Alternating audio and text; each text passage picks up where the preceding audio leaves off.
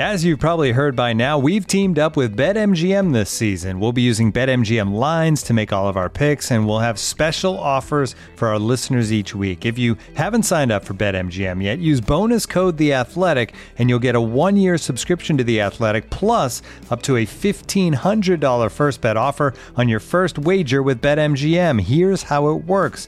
Download the BetMGM app and sign up using bonus code The Athletic. Make your first deposit of at least ten dollars, place your first bet on any game, and claim your voucher for a one-year subscription to The Athletic.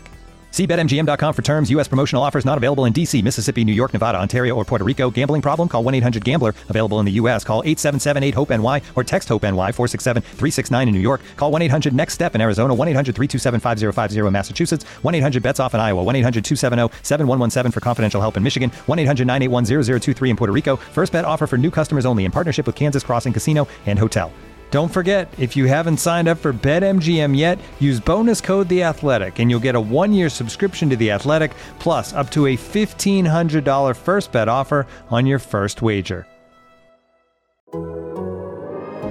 The Athletic. Instead of taking up that gym membership that you wouldn't use even if the gyms were open, how's about subscribing to The Athletic for just four pounds a month as a New Year's resolution? You'll get unrivaled football coverage with analysis and in-depth features from the very best writers around, exclusive Q and A's with Athletic staff, and ad-free versions of all of The Athletic's podcasts, including this one. Find out more and sign up today at the athletic dot com slash totally.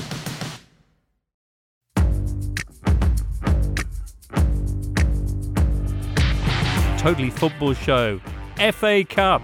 Joy for United fans as narrow victory over Liverpool means they are now officially as good as Burnley. We round up all the fourth round news from Old Trafford to New Den and ask Swansea, worst thing for Forest since Agent Orange, and Chelsea, Werner can't score goals, Kepa can't stop them. What if they swap positions? All of that plus when keepers score and a special on this day in this Totally Football Show in association with Paddy Power.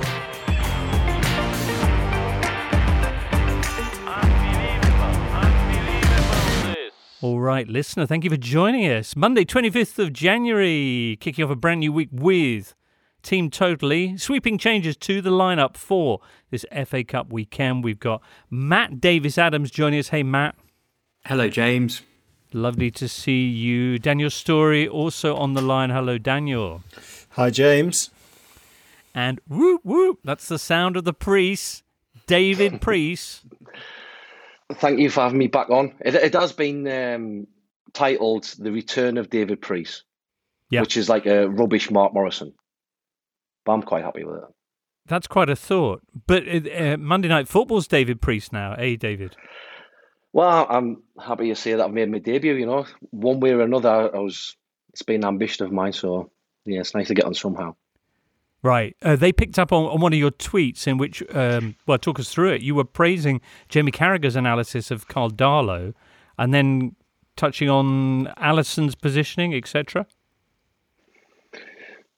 Yeah, I mean, it was it, basically that Jamie had been doing a little bit of uh, analysis of goalkeepers, of Carl Darlow in particular, of the, the goal he conceded. And yeah, quite rightly, give him a bit of praise. I, I, hand out a lot of criticism to, to pundits on T V for for their sort of cack-handed way of uh, of handling goalkeepers, but um, Alisson's just he's the consummate uh, in in positioning when it comes to goalkeeping. So it's it was good to hear somebody giving a bit of positive uh, praise and appraisal, and appraisal that was right. So yeah, mm. credit where it's due. Eh? Uh, Alisson, who received a certain amount of criticism for being beaten by Bruno Fernandes' game-winning free kick this Sunday afternoon in, in the F A Cup. Yeah, I mean, I think a lot of people are right what they say. You know, there's questions asked when the ball hits the goalkeeper's side, and as a goalkeeper, you're always thinking about what's going over the wall. You know, you're always edging towards that side because there's a lot of space to make up, especially when the free kicks are centrally or just off centre for Fernandes today. And when you've got somebody like him, you're always aware of that. You're always thinking about that he's got the quality to get it up and over the over the wall. And you want to try and cover everything. Of course, it's it's not always possible. And, and it just shows you the, the fine margins uh, and details in, of goalkeeping, because he didn't even actually take, a, Alisson didn't actually take a step to his right. It was almost just, He crouched down low into a, a position where it was going to be harder to move from, and he just put all his body weight onto his right-hand side.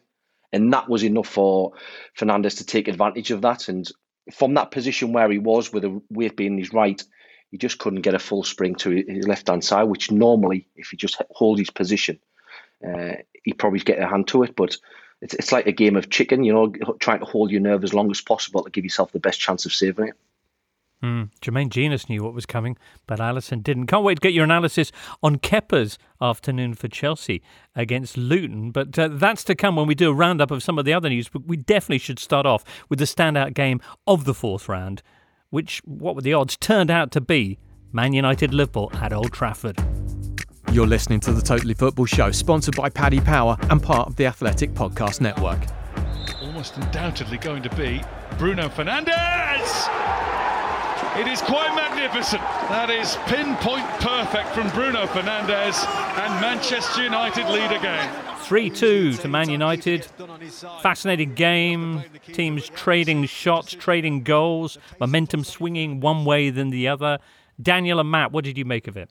Yeah, I mean, it was exactly that. Um, football is is brilliant to watch when it's kind of engaging, when it matters a huge amount. But quite often the best games you get are when it matters but doesn't matter too much. And I think we, we talked about last week about maybe the big six fixtures this season. It's going to be so close that teams are quite happy with a point. And, and knockout football is the antidote to that. And also that there are players in the team who are desperate to try and, you know, make themselves first teamers. And it was, yeah, it was tremendous fun. It really was. Um, I thought United were, were pretty good value for it. I think they, after half time, they played the better football. Um, but I also think that Klopp will be pretty encouraged, firstly, to see his team start scoring again, uh, and scoring against a, a defence that's been pretty good. But yeah, also I think, I think this game kind of showed for the first time that maybe Fabinho as a centre-back is is not necessarily a long-term option. He's been excellent though. He's stepped in so well that we've kind of not really noticed um, him. But you did notice him here, I think, a couple of times. And the la- his you know his lack of protection in midfield are exactly the same. Yeah, I felt like nearly everybody came out of this game as a as a winner, and, and to a certain extent, even Jurgen Klopp. You know, he's out of a competition that he clearly doesn't hold in that in that high regard, but he's seen some shoots of recovery from his players. And what Daniel's saying about Fabinho kind of underscores his case to to go to Fenway and say, hey, maybe we should sign some defenders in the next couple of weeks because we really don't have any left. But you know, from United's point of view, felt like a big deal for Mason Greenwood to get a goal. Uh, he'd been a while without. Uh, Cavani looks really good for them at the moment. And, you know, Ole Gunnar Solskjaer, this is from TalkSport, over the last year he's beaten Klopp, Bielsa, Ancelotti, Nagelsmann, Guardiola and Mourinho. Um, that's pretty impressive. So he was a winner too. And I've got to say, I've not been fussed about the F A Cup this season. It's felt frivolous to me, and I generally struggle to get that hyped about matches involving teams I don't support in stadiums without any supporters in them. But this was fantastic, and you even had, you know, the sheer joy of seeing Andy Robertson just screaming at Mason Greenwood rather than trying to tackle him uh, in a bid to stop him from, from scoring, which was easily the highlight of the weekend for me. Well, the Chemical Brothers called it the best game since lockdown started. I was Ed Simons uh, tweeting that. Uh, good to know. You say everyone comes out of this a winner, with the possible exception of uh, Van der Beek. Will it be a while before we see him again? Yeah, maybe. I mean, he, he has struggled for, for league minutes, obviously, and, and that's nothing new. You know, Liverpool have had players like, like Robertson and Fabinho himself who took a long time to get into the team and were then able to hit the ground at sprinting speed. Van der Beek, to me, strikes me as a player who, who wants to play, who who will be better from having time on the pitch. And and if it is a case of him or Bruno Fernandes, then then really there's no decision to make at the moment. Fernandes, I think, did look a bit tired, although Solskjaer refuted that idea. Um, but it's it's it's night and day between them at the moment, because Fernandes dictates the entire tempo of United's game high up the pitch, and Van der Beek kind of did the opposite against Liverpool. He was pretty anonymous. It feels like one of those signings um, where, it, you know, it was made because they could do it rather than because they needed to do it. It's probably the area of the pitch where they're most well-stocked. So it makes you wonder why they felt that they needed him to.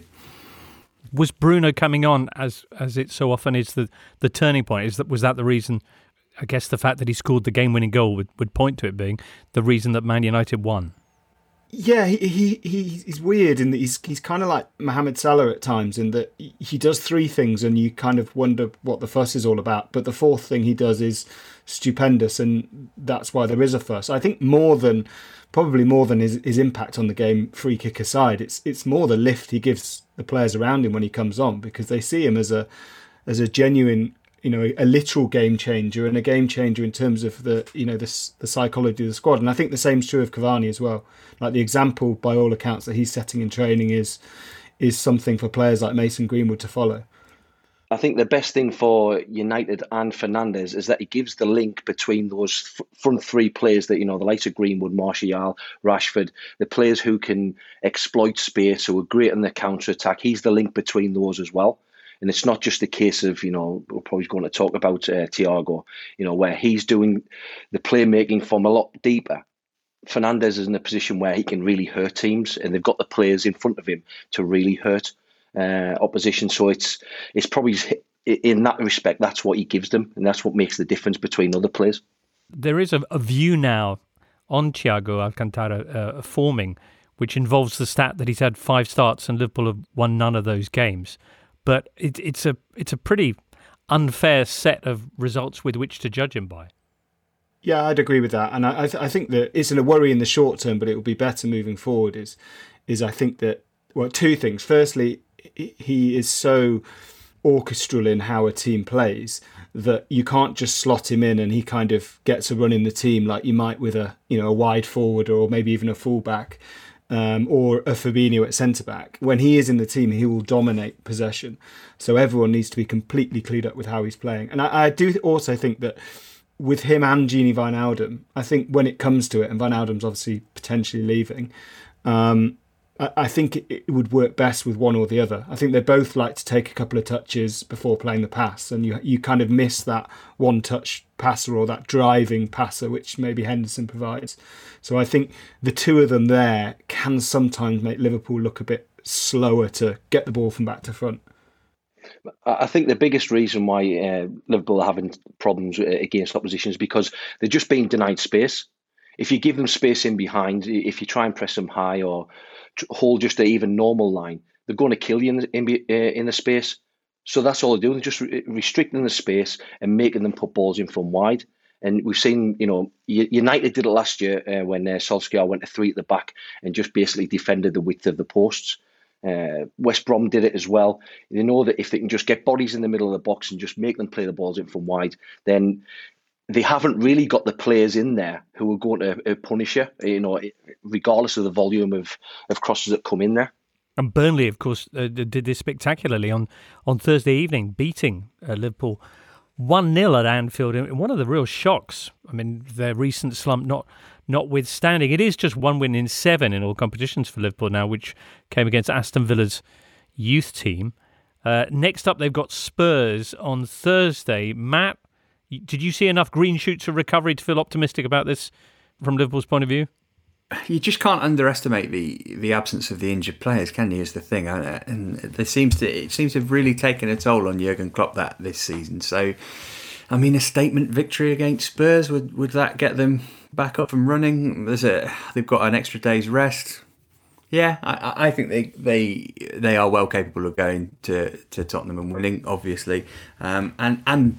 You know, the fact that we did see Salah looking something like his best um, is a big plus for them. I think what what David says is absolutely spot on as well, and, and Liverpool will have more space behind, probably, maybe not against Tottenham, but certainly in, in their games coming up. There's an argument to say they're probably better against bigger teams um, because they are able to play like that. And, that you know, in their next seven league games, I think they play five of the top seven, or... Um, maybe next six league games they play five of the top seven, so they may well get a chance to do that, which, yeah, I mean, Mane and Salah delight in that space in behind teams, and they just they just didn't find it against Burnley. And this thing about having to bring a central defender in, of course, needs must, but they're so canny in the transfer market. You're right thinking that they, they won't get the right the person unless it's the right person, it's the right deal, it's the right fit. They're not a team now who splurges just for the, the sake of it. I know, like I said, needs must. But if the right person out isn't out there, you feel that Klopp won't bring him in just because, just to make up the numbers. Mm. or their committee with the laptops won't. Yes. Uh, so a tough run of games coming up for Liverpool, but one that perhaps will offer them the opportunity to bounce back. Man United, meanwhile, through to the fifth round, where in just over a fortnight they will be facing West Ham in a fixture sorely lacking in backstory or easy narratives about David Moyes and Old Trafford. Uh, anyway, next up, let's check out what the Hammers did and the rest of the F A Cup fourth round news. Oh, doctor, he's waking up. Oh, what, what's going on? Uh, where am I? You've been asleep for the last year, and the world has changed. I prepared a file here on everything that's happened, but uh, brace yourself. Well, how bad could it be? Uh, uh, oh, my God. Yes, hard to comprehend, isn't it? Yeah. Lampard spent how much? two hundred fifty million on nothing but donkeys. Oh, put me back under, Doc. Paddy Power. eighteen plus, become aware dot org. This episode is supported by Season three of F X's Welcome to Wrexham. Celebrity owners Rob McElhenney and Ryan Reynolds' small-town Welsh football club has finally been promoted into League two after fifteen seasons in the National League. Dedicated staff and supporters celebrate the city's return to glory while bracing for the newfound challenges that come with being in a higher division. Will Wrexham A F C stand up to the challenges and rise again into League one? F X's Welcome to Wrexham. Catch all new episodes Thursdays on F X. Stream on Hulu.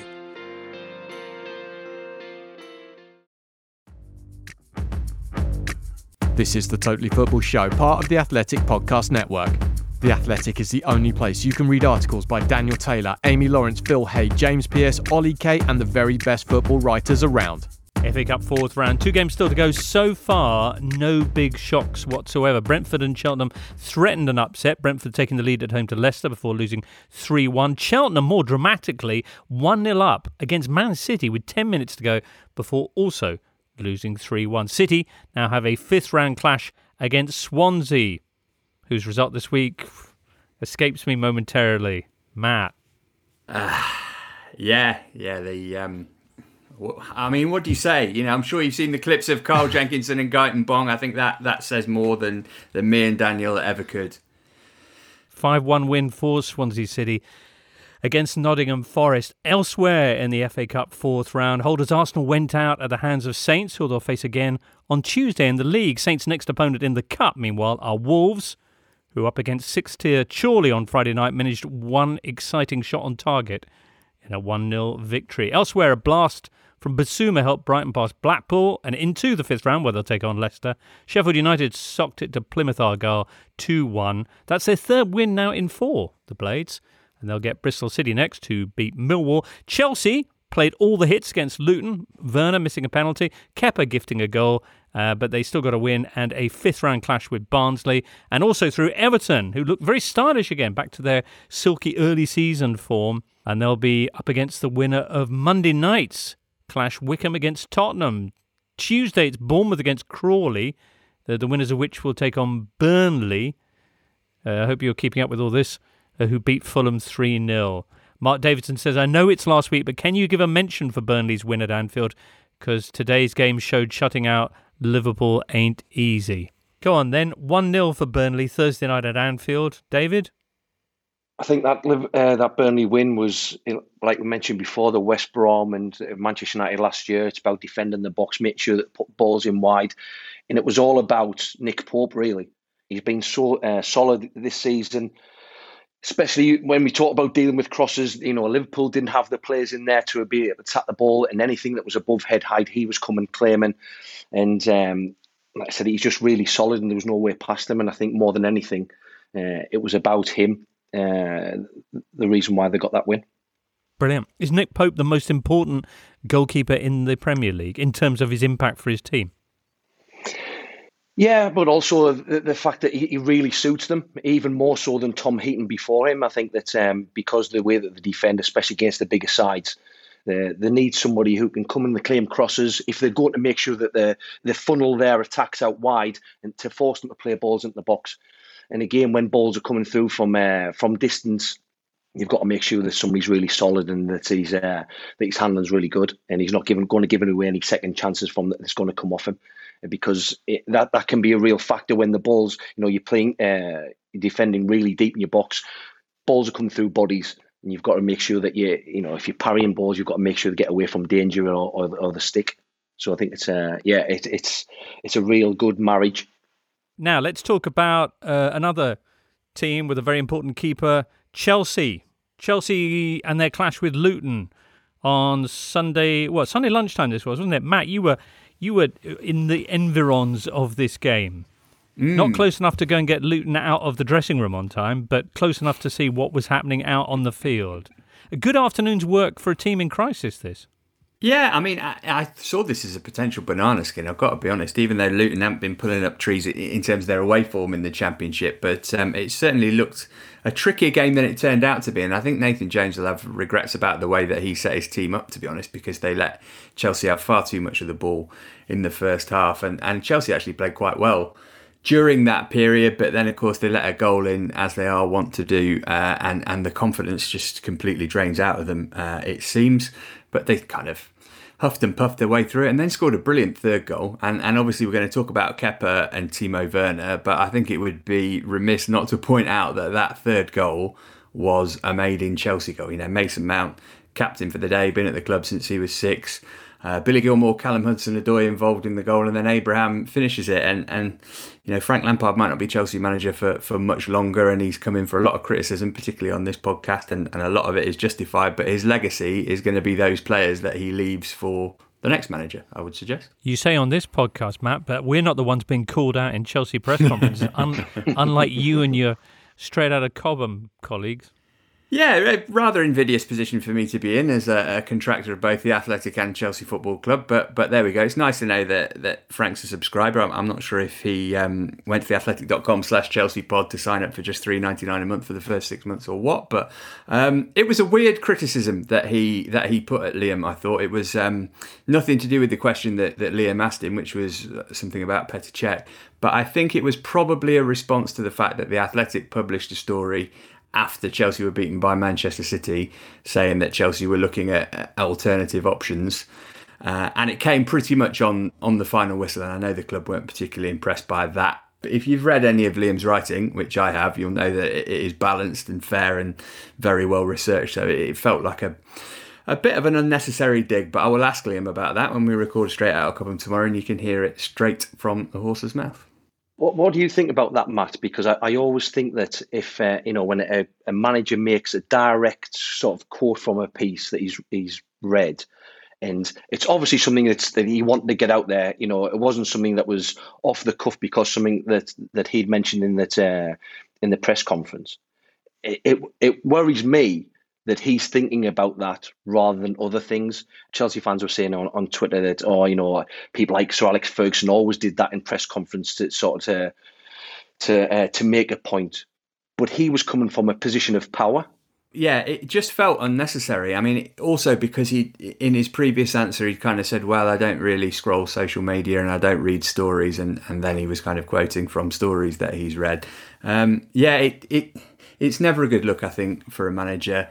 Um, I'm not saying he's not right to feel a, a, that he's got a legitimate grievance at the way that that story was published a few weeks back. But at the same time, you kind of have to rise above that, I think.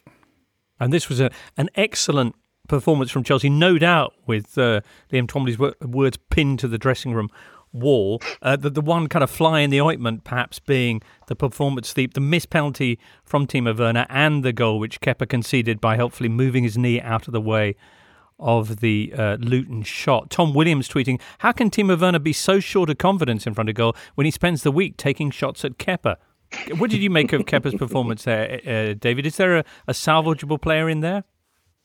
I'm not so sure now. I mean, I get accused of being sort of very lenient on goalkeepers and, and making excuses for them, but sometimes, you know, it's there for everyone to see. And I think at most it was a troublesome shot that maybe, he, you know, that he was never going to catch, but it, it's certainly one that he should be blocking and getting something behind. And a lot, a lot's been talked about his technique, uh, mostly by myself. You know, he has this big sort of arm swing technique, and sometimes when shots come at you so fast as they ordinarily do in the in the Premier League, when they hit so cleanly, you just don't have time to, to have any sort of um, unnecessary movements. And so, so by the time he swings his arms back and then he's trying to get down to the uh, to the floor with it, He just made a, a complete hash of it when just sticking out a leg. I mean, sometimes it is just as easy as that, just to block the shot. And I think that mm. now it's it, Matt was saying that the, you know that you see some confidence drain from from the players uh, after that goal went in, and it's it's difficult uh, for players not to take notice of that and not to feel sort of um,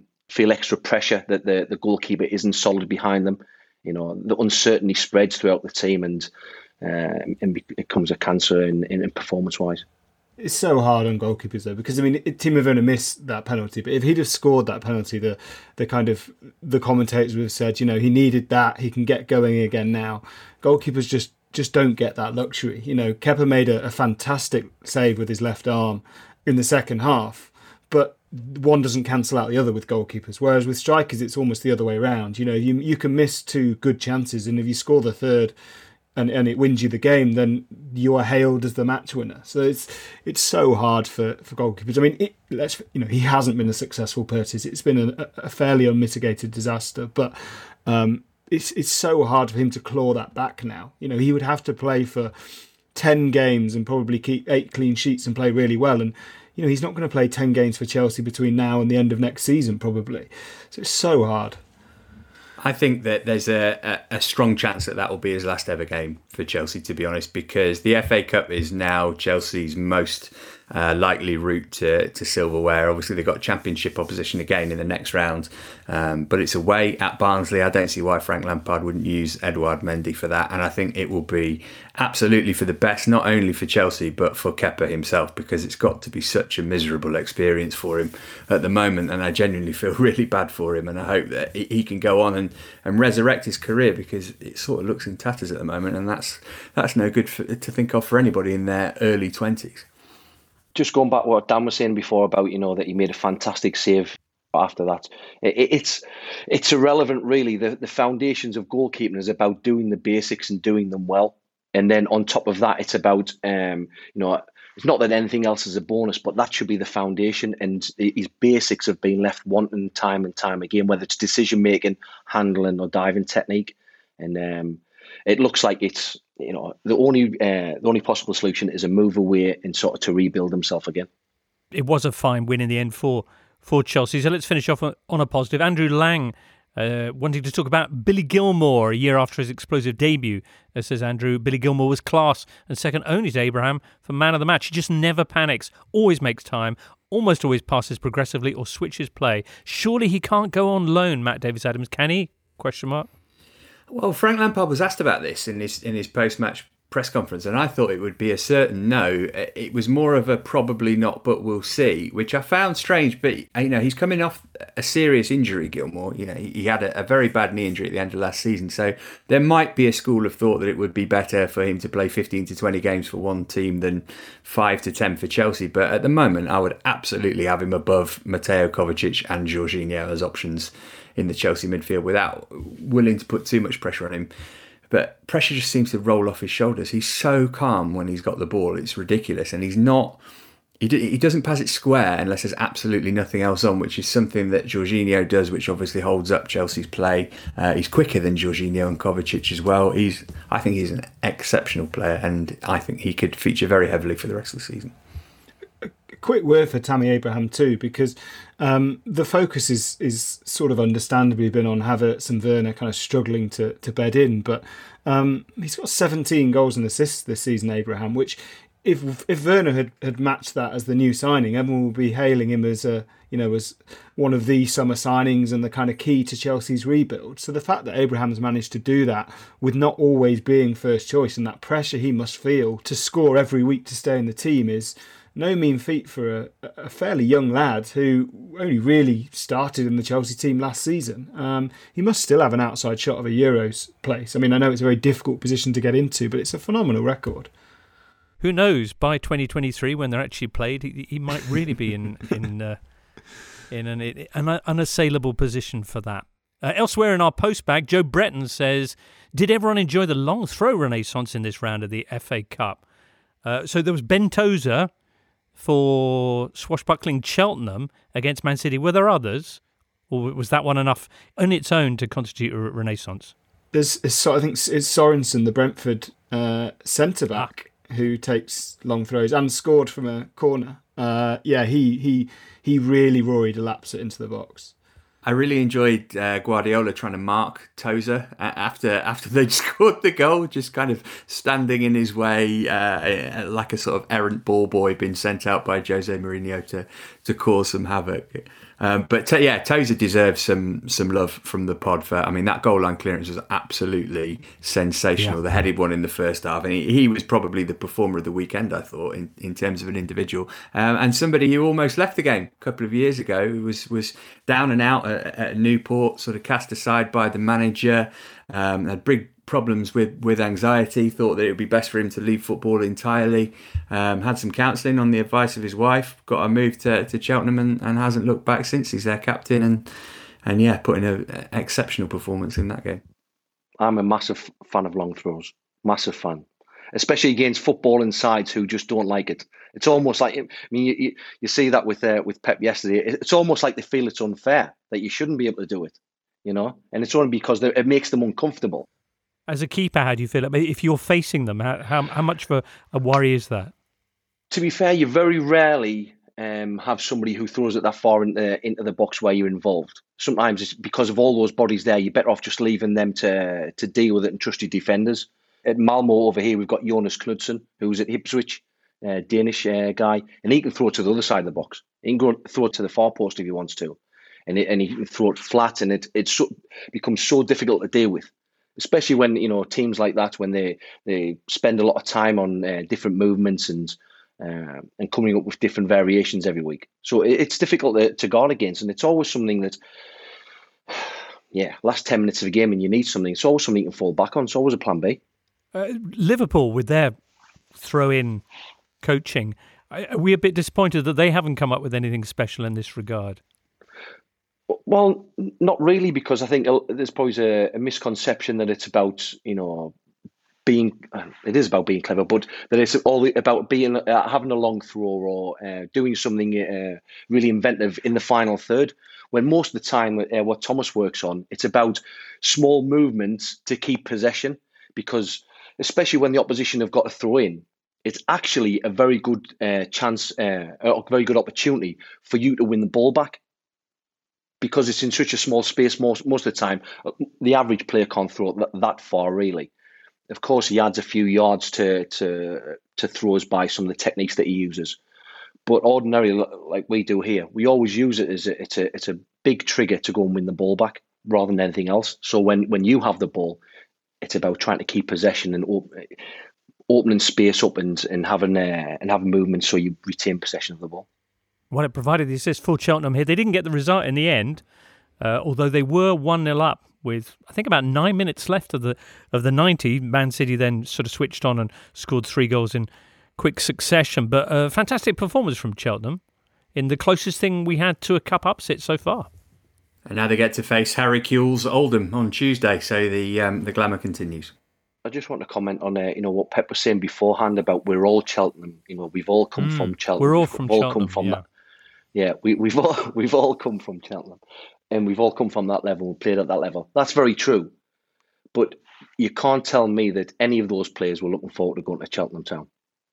Or all all of those players would have been dreading going there. And the fact that the pitch was actually quite it was quite a good surface was probably a, a bit of a relief to them. But none of them want to go there. You know, as a, as a player going to uh, a lower level side like that, you, you know, you can't win. You know, and it's it's it's not an inspiring place to. You don't think, oh, this is where I used to play as a kid, and this is how I grew up, and I want. It's great to be back here. No, it's not. It's terrible. What about the Liberty, where they'll be going next round to take on Swansea City?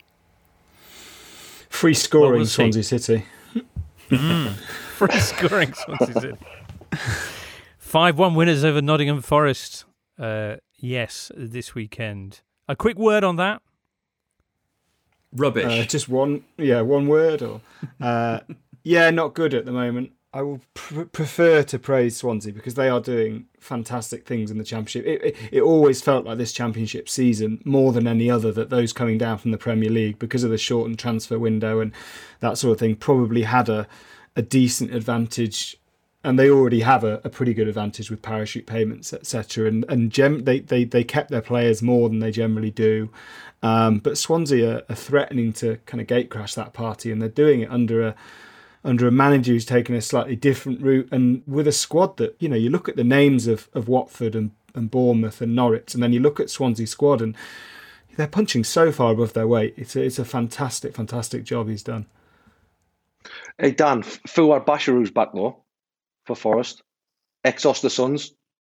Yes, there was talk of him going out on loan, um, but we didn't have many fit midfielders. There's also talk that we we will sign... We've already signed Krivinovic from from uh, on loan, and we'll probably sign at least one more midfielder. And because this is Forest, we'll probably sign another five after that. But um, yeah, he's been injured, which is a bit of a shame. It, it, when he signed, he felt like one of those players who we just wouldn't see play many games, which has happened with far too many of Forest signings over the last few years. But yeah, good luck to him. We obviously we got him from Malmo, um, but I didn't realise he was at Ostersund's as well. Yeah, that's where he started. He, he actually, I think he started, or Ostersund's got him from Greenwich Morton. Yeah, he was at Greenwich Morton. Yeah, it's an odd, an odd career path.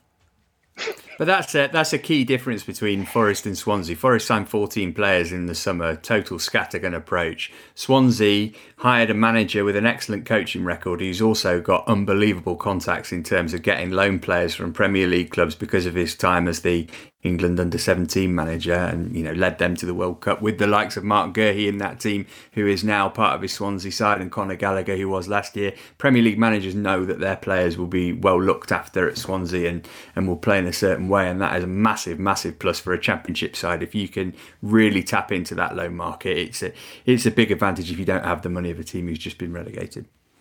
David was uh, questioning the uh, trepidation that Man City's players may have felt ahead of Uh, that game at Cheltenham. I wonder about Wolves away at Chorley on Friday.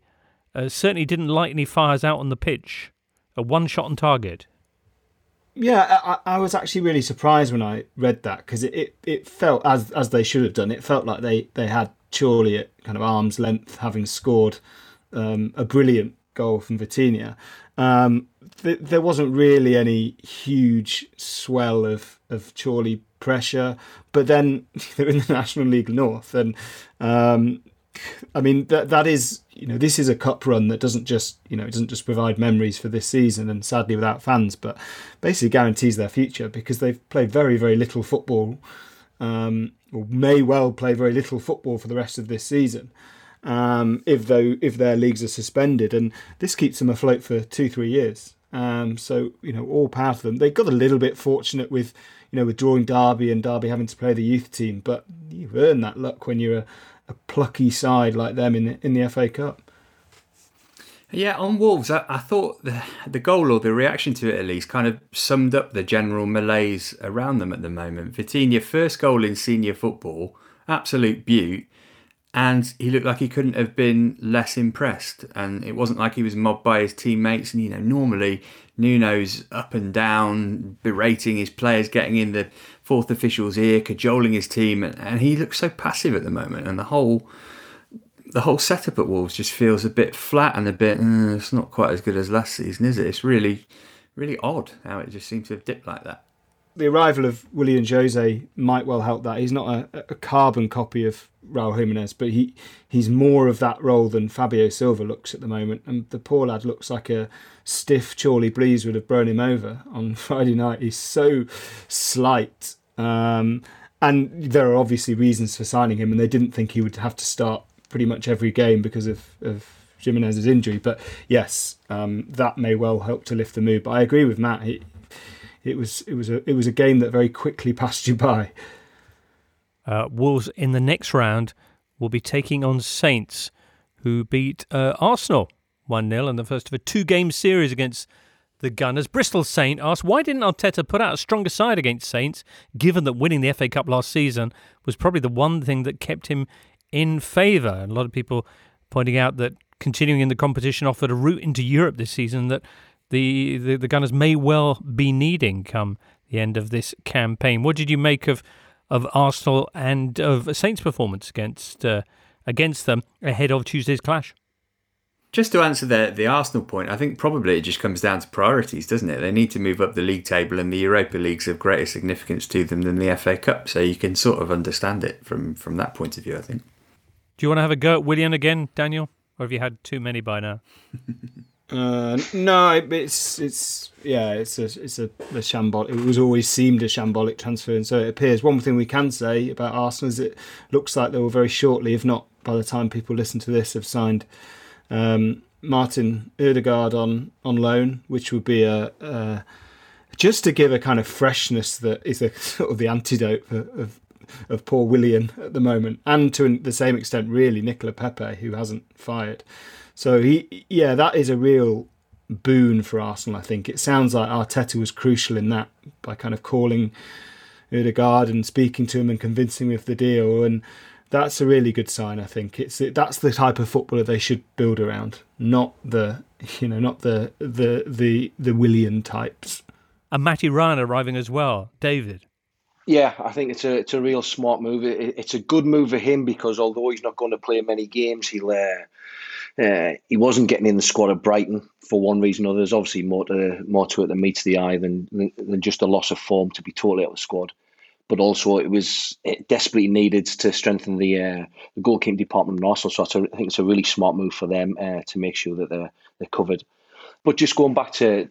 to the game the other day, uh, yesterday with uh, with Southampton, there uh, it was a little bit like old Arsenal, the way the goal came about. You know, when they were they were pressed by Southampton, which they were all game, they they coughed up the ball, and then while this is going on, you've got uh, Victor, uh, Hector Bellerin and uh, El Neni, was it, who were both like arguing over losing possession as they're coming into the box, as the ball's going wide, they're still arguing instead of uh, picking up.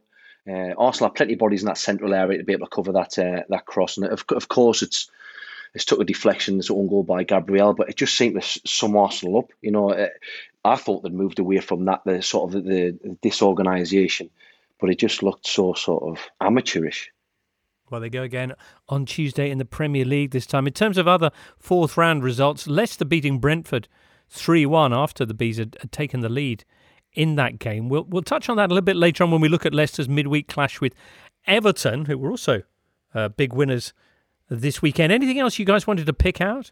One thing I was going to say, it's, it's back to the, the Manchester United game, but a word for Luke Shaw, who looks um, look, was sensational again. Um, he's not a perfect defender, um, but he has added this attacking verve to his game that we just hadn't really seen before. And I think it just goes to show that when clubs sign players, as Manchester United did with Alex Telles, it isn't just a, a player to bring into the team and to replace you. It also can give you a kick up the, the backside, which, you know, Shaw might not have needed that, but certainly felt like he needed that kind of carrot to, to pursue. And he's probably England's first choice left-back again now, having kind of been out in the cold for a while. Ben Chilwell may have things to say about that. But yeah, I think he, he's probably been Manchester United's second best player after Bruno over the last few months, and credit to him for that.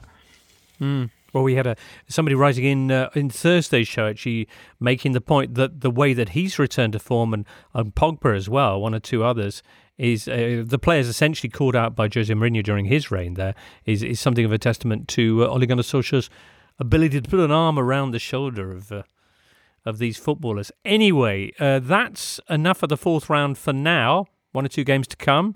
We'll see if Wickham can come up with uh, the first upset of the round against Spurs on Monday, or perhaps Crawley against Bournemouth on the Tuesday. But next up, let's move on to other things, including a very special On This Day. This episode is brought to you by Michelob Ultra, the official beer sponsor of the N B A. Want to get closer to the game than ever before? Michelob Ultra Courtside is giving fans the chance to win exclusive N B A prizes and experiences like official gear, courtside seats to an N B A game, and more. Head over to MichelobUltra.com slash courtside to learn more. You're listening to The Totally Football Show, sponsored by Paddy Power. twenty-fifth of January, everybody. Why does that sound familiar?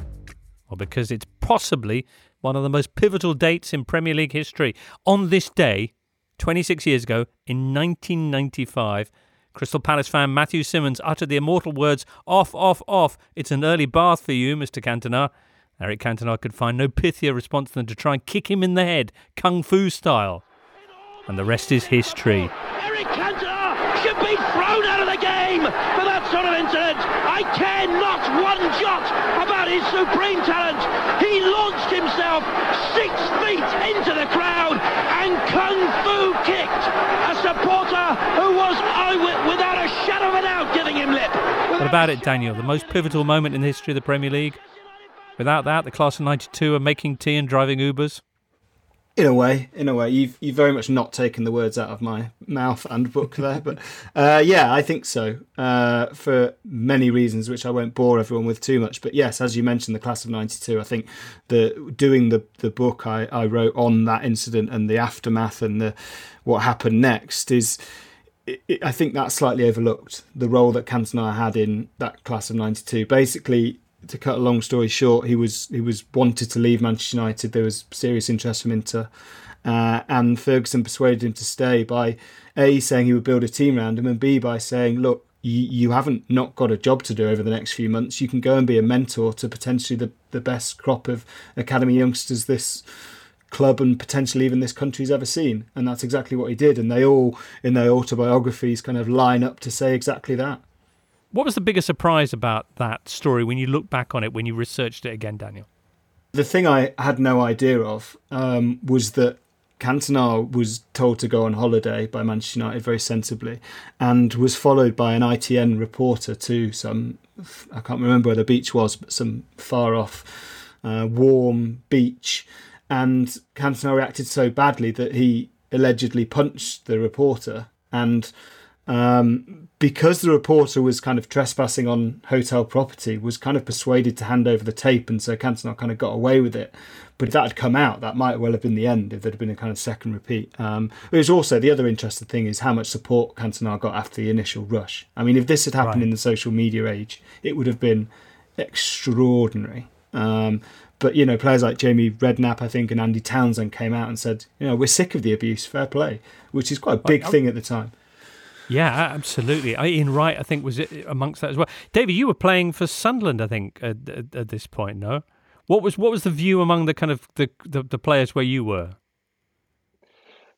Well, we had a, I think it was, a, we had a reserve team game against Coventry, I think it was, that night, and then we sort of sort of filtered out to the pub as we usually did in those days, in the heady days of the nineties, and um, yeah, and we just couldn't believe it was on. I think it was on the uh, news at ten. And it's, of course, it was shocking, but it was, it, I think most footballers would thought at one time or another that you've wanted to do that.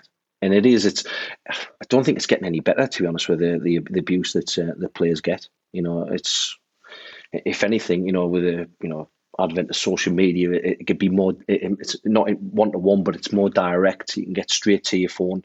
And, um, but it is, it's, it's, it's just something that you learn to grow thick, thick skin about. Goalkeepers, I mean, at the moment with stadiums being empty, this isn't a factor. I imagine that, generally speaking, uh, there's no one under more pressure from crowds than the goalkeepers. You're closer to them, and, and plus you can't kind of try and style it out by pretending that you're busy for most of the game the way that the rest of the team can. Yeah, it's, it's true. And I mean, it, it doesn't even matter whether, you know, even when you're playing stadiums of forty, fifty thousand people, you know, you can still hear the immediate people behind you. And, and most of the time it is, it's just... Yeah, sometimes if it's just straight on abuse and it's just swearing, then you, you know it, it's fine, you know. But there's plenty of stadiums where you know you, you go behind, they take a ball for a goal kick, and you're being you're being spat on, and which happened quite often. Uh, most of the time when I was playing at home, but um, yeah, it, it, it, it, it is difficult sometimes to keep your keep your emotions in check when something like does happen, because you just think, well. Most of the time, one hundred percent of the time, actually, you know, these people wouldn't do anything, you know, walking down the street, or if they did, you know, you would be able to do something about it, you know. Mm. What's the funniest thing anyone's ever said to you? I don't know if I've said this before, Lee, but it was um, it was actually from about a, a seven-year-old kid. And it, and it involved no swearing at all. I think we were playing like a, a pre-season game at Montrose or somewhere like that. And we drew four four. And they equalised in the last few minutes and sort of like... And, as a close range finish, and I've just turned round to get the ball at the back of the net, and I just looked up, and he just looked at me straight in the eyes and went, "You're not very good, are you?" And it like it, it, it more than any of the sort of vitriol that's been spewed at me uh, before, that was the most cutting. It was the most cutting because it was honest. I will go and get that kid one day. Yeah. Yeah. No, no. Yeah. I mean, it, it's all right. Well, it's funny, but... that, yeah. Let's let's move on. Um, crikey. Well, we've got a busy round of Premier League action coming up this midweek, starting Tuesday. Uh, exciting set of matches in places. Uh, on Tuesday, Newcastle, who got beaten two nil by Villa on Saturday in a Premier League match that was held over because of reasons, will be hosting Leeds United. Palace host West Ham. Saints go again with the Gunners, and West Brom take on Man City, who they took a point off at the Etihad under Slaven Bilic and then promptly sacked him. On Wednesday, it's Chelsea Wolves. Burnley are up against Villa. There's a six-pointer at the bottom as Brighton host Fulham. League leaders Man United get a visit from Sheffield United, and Everton face Leicester. Then on Thursday, Spurs against Liverpool. That Aston Villa-Newcastle game on Saturday. two nil win for Villa, which saw them move up to eighth place. They've still got two games in hand, continuing a nice run of form there, Dean Smith's side. Yeah, and kind of put into to, to stark contrast the difference between these two teams. You know, we often talk about Newcastle aren't very good, massively underfunded, et cetera. But these are two comparably sized clubs, I would suggest, Aston Villa and Newcastle. And Villa are ten points better off than Newcastle, having played two games fewer. That that, that tells you a lot, I think, about about recruitment, about managerial appointments, about, you know, approach from the club as a whole. It's um. It's pretty stark. Mm. Newcastle fans braving freezing conditions to turn up at St James's Park after the uh, final whistle, two hundred miles away, uh, with banners calling for Steve Bruce to go. Uh, pressure on the Newcastle manager increased with news that Rafa Benitez has left his position uh, as Dalian manager in China. He's not Dalian in, in China. If you, yeah. I, I th- I think that is a bit of a, a false flag. Um, Guillaume Balaguer was talking talking to the B B C and saying kind of how it ended at Newcastle um, cannot be overstated, how kind of fractious that was. Um, and it was very much a kind of, you know, this is your chance to keep me, and if you don't want me, then, you know, you make it perfectly clear and I'll leave. And I'm sure he would go back there under a, a new ownership, but I'm not sure he would go back under Ashley. Okay. Newcastle have scored just one goal in their last eight games in all competitions, although the uh, supporters outside St James's would have been heartened, no doubt, to see Alain Saint-Maximin returning from his COVID misery for the last twenty minutes of this game. Newcastle up against Leeds anyway midweek. Villa, meanwhile, are going to be at Burnley. Also uh, in the Tuesday night set of fixtures, there's West Brom against Man City. Man City on that incredible ten-game winning run. But who were the last team to prevent City winning a match?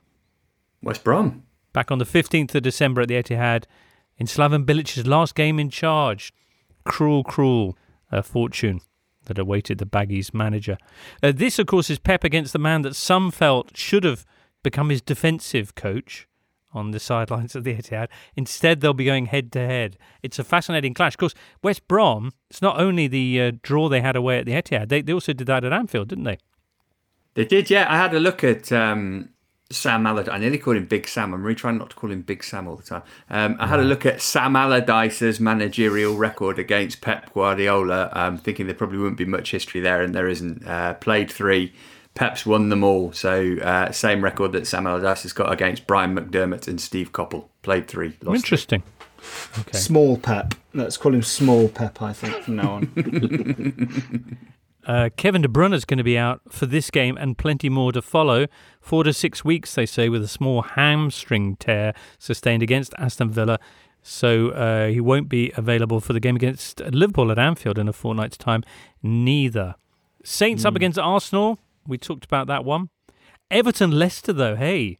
Were you able to enjoy Everton's uh, fine victory over Sheffield Wednesday on Sunday night, shortly before we started recording this podcast? Uh, I'm not sure enjoy is the word that I'd used. It was it was fairly routine. Yeah, yeah. Um, not sure we could learn that, that much from it, to be honest. But this is a great, a great. This is kind of one of your, your neutral games that, that that really sort of raises the interest, isn't it? I think Everton against Leicester. It'd be interesting to see if Everton are actually back and, and you know, are going to be a, a threat to the top four. I saw Leicester live uh, against Chelsea last week, and I was so, so impressed by them, albeit um, Chelsea weren't very good. It really got an impression in the in the empty stadium of the kind of level of organisation and, and tactical intelligence that, that Leicester are playing with at the minute. I think a really, really impressive team. Mm. Doing fine without Jamie Vardy's goals, and indeed without Jamie Vardy now, because he's undergoing hernia surgery, expected to be out for a couple of weeks. Didn't seem to cause them any problems against Brentford, where James Maddison scored for the fourth game in a row. Everton, though, six points behind Leicester, but they have two games in hand. This could be a very interesting game in terms of the two clubs' ambitions, no? Yeah, absolutely. Um, Leicester will miss Jamie Vardy. There's no doubt about that. Kelechi Iheanacho is, is nowhere near that level. As you say, James Madison's come into form, but Everton have got Jam- James Rodriguez back, who looks, Hamed looked at brilliant. He was the best player against Sheffield Wednesday, albeit a, a poor Championship side at the moment. But um, yeah, having that kind of smoothness that he provides is is huge, um, because I think him again, him against Wilfred Ndidi is uh, will be an absolutely fascinating watch, because I think they're probably two of the best players at doing exactly what they do in the Premier League. That game coming up at quarter past eight on Wednesday night. It's a challenging time. Slightly earlier on Wednesday, there's another very intriguing looking matchup from the other end of the table. Brighton up against Fulham. It's seventeenth against eighteenth. Currently, there are five points between them. Fulham just inside the bottom three, but the Cottagers have a game in hand. Brighton, of course, are the only team in England yet to win a home league match this season. Will that change this Wednesday? Yeah, I, I think that um, come the end of the season, I think this will be a massive result for both of them. You know, whoever wins this one gives them a huge chance of staying up. And I think, especially with, uh, with, with from Brighton's point of view, you know, they, they've won a lot of plaudits early on the season. They've outplayed the likes of Chelsea and Manchester United and not got the results. It's it's been a case of them being able to control games, but just not having the firepower that the other two teams, uh, the other teams at the at the top end of the Premier League have, and that's what's that's what's missing.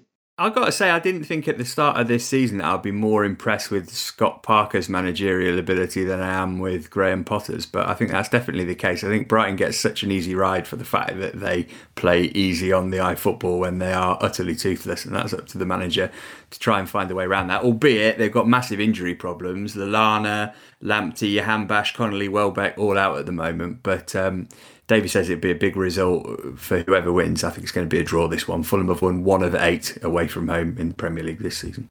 Far from me to, to defend an ex-Ostersund manager, but it, it, the, the one reason why uh, why Brighton do struggle, especially for firepower, is when they've uh, they're looking for players and they're, they're, they're targeting players. You know, they can come up against someone like West Ham in, in competition for the same player, and, and West Ham can offer twice as much money. You know, if, whether it's uh, Souček, whether it's uh, Sebastian Haller, you know, they might be able to match the fees, but they can't match the, the wages that they pay. And you know, when you you, you probably think that they can they can uh, they can afford to pay out fifty, sixty thousand pounds a week maximum, and West Ham can double that to anybody. You know, it, it's a tough market to be in, so it makes it a lot harder for them to recruit and uh, and get somebody who's going to make that difference further up the pitch. Is that not why they got Dan Ashworth in, though, to kind of help with this kind of thing? And could you not, I know, I know that obviously if somebody's offering you twice the money, you're going to take that. But if you say, well, you know, here's David Sullivan coming to charm you to go and play your football at the London Stadium, or why don't you come to the seaside and play here? I think I think one of the things that Brighton have done, maybe too much, is that they they feel it feels like they've bought players for two years down the line. You know, players like Tariq Lamptey, maybe, although he's been excellent, and Alexis McAllister, and they had Percy Tau, who had to go back, you know, had to go out on loan and then come in. It feels like the clever purchases they've made are two years down the line, which is, is great, and I think it's the right thing to do, but it, it, it does rather rely on the premise of you still being in the Premier League in two years' time. Are you including Danny Welbeck and Adam Lallana in that category or not? No, I'm not. Um, I'm massaging the figures to suit my argument, James. right, right. No, but uh, it, it's it's a fair point. An interesting perspective. I must admit, any Premier League club pleading poverty, I find it difficult from the point of view of the, the, the vast chasm between them and the earnings in every other kind of Euro- European league. But it, it's it's a fair point.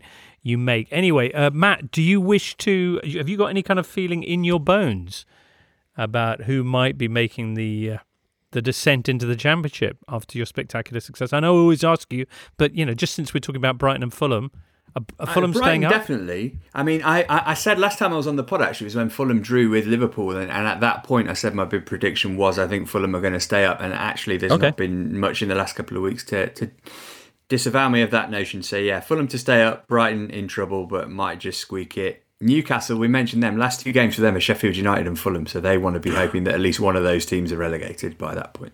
Ooh, okay then.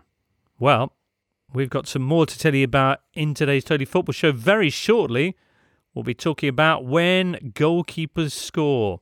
First off though, let's get some odds from Lee Price of Paddy Power. Soon when... Only joking. God. I can't get away with that twice in one week. Some say I didn't get away with the first one. The big balls. But anyway, I've moved on to the next meme. So I'm sat here like Bernie Sanders, but that doesn't quite translate to audio form. Yep, like most of these segments. Now, I know lockdown is crazy, and it's hard at the best of times to know what day it is, to get dressed, or spend time with your wife, but Southampton versus Arsenal is really tripping me out. We did this one, guys. They're determined to play again, it seems, and our traders make Arsenal the favourites again, because that went so well in the Cup, didn't it? They're five to four to win, Saints are two to one. Leeds are nine to ten to beat Newcastle, which is kind of like the rating Twitter gives their season. nine out of ten, with the one thing that's missing, yep, results. Newcastle aren't going to win this game, so I refuse to give you odds for it. Instead, let's just take a moment to remember what a blessing Alan St-Maximin is. God, I love that man. Uh, Man City will beat West Brom, but Palace versus West Ham is less easy to call. The Eagles are twenty-one to ten, the Hammers are thirteen to ten, the emptiness I feel inside is ten out of ten. All the best. You can find out these odds and more at paddy power dot com or the Paddy Power app. Prices are accurate at the time of recording. It's over eighteens only. Terms and conditions apply. And when the fun stops, stop. Tuesday, listener, if you're hungry for something to stick in your ears, why not try the Totally Scottish Football Show from your friends at Totally, or the Offside Rule W S L edition, or the Totally Football Show European edition, which is going to be a busy one this week. We've got loads to talk about. The Borussia Mönchengladbach Borussia Dortmund game, the countdown to Milan Inter in the Coppa Italia, and also the European view on this whole Super League business from uh, James and Alvaro and Julian and Raphael Honigstein. Before any of that, though, on Monday, the Totally Football League Show, we'll be discussing a broad range of topics, including Newport County goalkeeper Tom King scoring what is now officially the longest goal in the history of competitive football. Yep, ninety-six point zero one metres from the Newport County goalkeeper Tom King, who shares, of course, a goalkeeping coach with Sasha Gurionov. How, what did you make of that, David?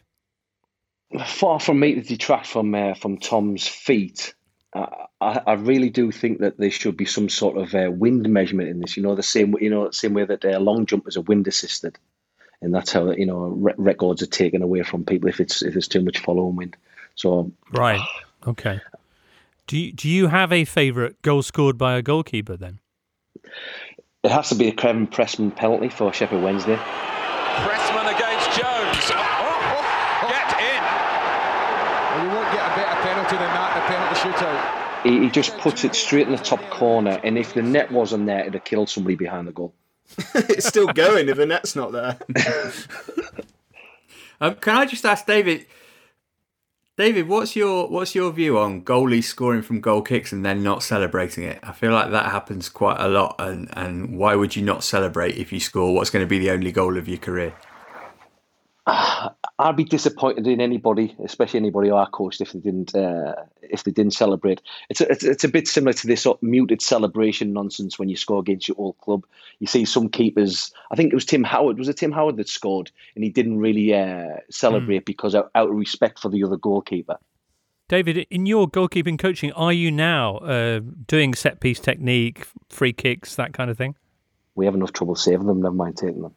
Right. What about coming up for a, a, a last-minute corner? Or uh, oh, you know. I'm I'm all for that. I, I was right. I, I was never really in favour of them myself when uh, when I played, just because it's it's a long way back if you don't uh, if you don't get in a, get ahead. I do have an assist to my name, actually. You got an assist? Yeah, when I was at Silkeborg, we one nil down against uh, Viola, relegation battle. I'd give the uh, give a goal away against uh, in the first half. So last couple minutes went up there, won a header, knocked it down, somebody half volleyed it in. Was that one of the sweetest moments of your career?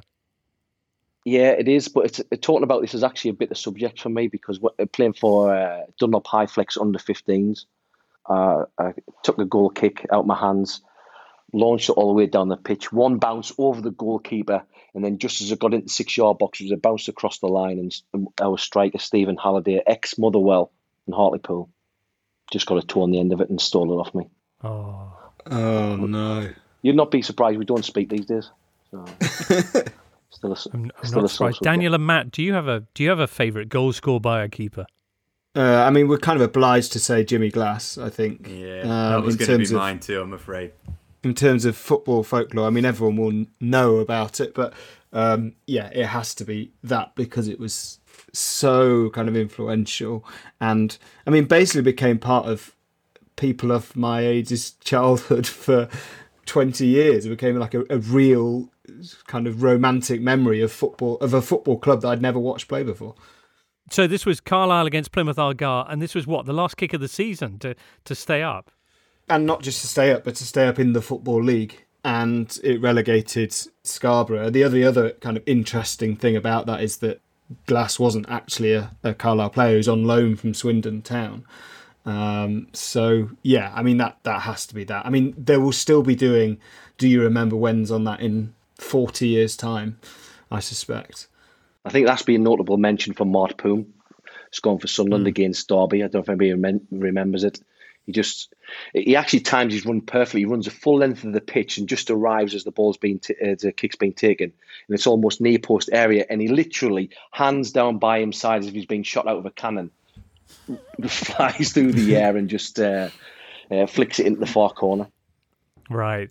I mean, that's that's probably the most romantic type of goalkeeper Uh, scoring, where, where where they bundled up and they, they somehow combined to, to get it in. Uh, my favourite example of that came only a couple of years ago when Benevento, do you remember when Benevento came up to Serie A and it was just a total farce? fourteen games in, they had yet to record a single point. They were completely pointless after fourteen games. They have Milan coming to town and it gets to ninety-second minute and they're losing two one. Parte Cataldi, il cross, Brignoli! Non ci credo! Non ci credo! Brignoli di testa ha pareggiato per il Benevento. Non ci credo! Alberto Brignoli, the, uh, the the goalkeeper, runs up and heads it in, and, and the and, and the crowd goes insane. But you, quite seriously, there are, and there's no reason there shouldn't be, but there are keepers who, you know, famously Chilavert or Rogério in Brazil, David, who were actually brilliant set-piece takers. Uh, Rogério actually was one of the was one of Sao Paulo's top scorers ever. He had one hundred thirty-one career goals. sixty-two of them were free kicks. Chilavert, meanwhile, once had a hat-trick of penalties in a single game. Is that something that... Um, I mean, were you ever any good at set-pieces? And if you were, do, do you think there would have been a, a stigma about you approaching the ball? You know, would, would your teammates have even let you close? Not really, but I, I think it's probably a case of the manager stepping in and stopping you doing it because it's it's like risk against reward. Uh, right. You know, if you hit the wall or or even when you put the ball in behind, you know, it, it's back in... I'll, I'll make myself sound old, but in my day, when you just play, you literally play with one ball, you know, you could hit the ball over the ball and you'd have time to get back by the time the ball came back. When now you, when you've got multi-ball behind the ball, uh, behind the goal, you know, if you miss right. the target, you just put the ball down and set off an attack again. So it's, like I say, it's risk reward, and yeah, for me, it just becomes a, a bit of a gimmick, a bit of a novelty. Right, very good point, David. Any other favourite goalkeepers scoring goal memories, Daniel? Uh, I, I had a hazy memory, which I concede I have had to Google to find out the exact details. But um, Oscarine Makaluke uh, was playing in the South African Premier League, uh, and he scored an overhead kick from about twenty yards out as an equaliser. So he kind of goes up for the corner, corner comes into the box, is headed clear, and he kind of sprints away from goal and then does this kind of flying overhead kick, which is... pretty special if you search the video. He was playing against Orlando Pirates in two thousand sixteen, right, if you want to search it. not as glamorous a, a, a goal or, or a game, but but Barry Roach, ninety-third minute equaliser for Morecambe in a three three draw at, at Portsmouth uh, back in twenty sixteen. I only mention that because this is somebody who Daniel and I have seen concede a goal to a coffee cup, so it was nice to see him um, have a moment of success at the other end of the pitch. Concede a goal to a coffee cup, Matt? Yeah, he was playing for Forest at Derby. Somebody took a weak shot. It hit a coffee cup, plastic coffee cup, which was on the pitch and bobbled over his foot and went in. There you go. But he did score a goal for Morecambe in the ninety-third minute, and he said, I didn't have a clue how to celebrate. I thought about doing a Klinsmann, but the pitch was too dry. The other one I've just remembered is Paul Smith scored for Forest against Leicester a few years ago in the Cup, which is interesting because the initial tie was abandoned after a Leicester City player collapsed, and Forest were... One, correct me if I'm wrong on any of this, Matt, but Forest were one nil up at the time.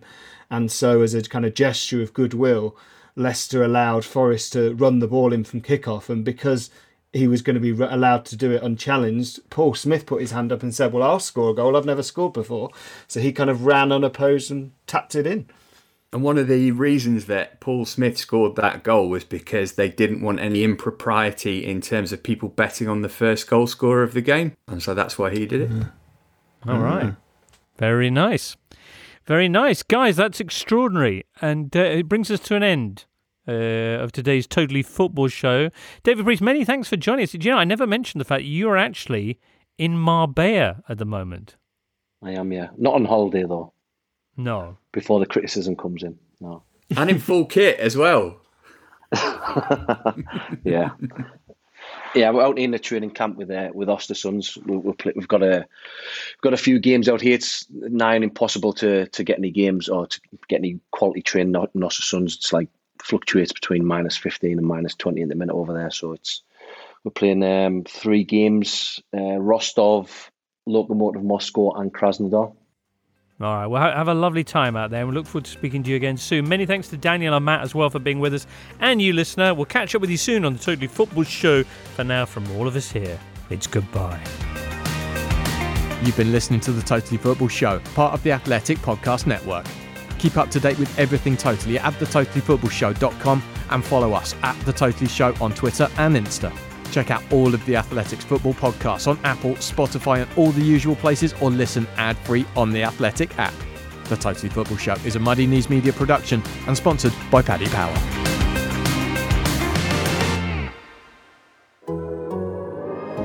The Athletic.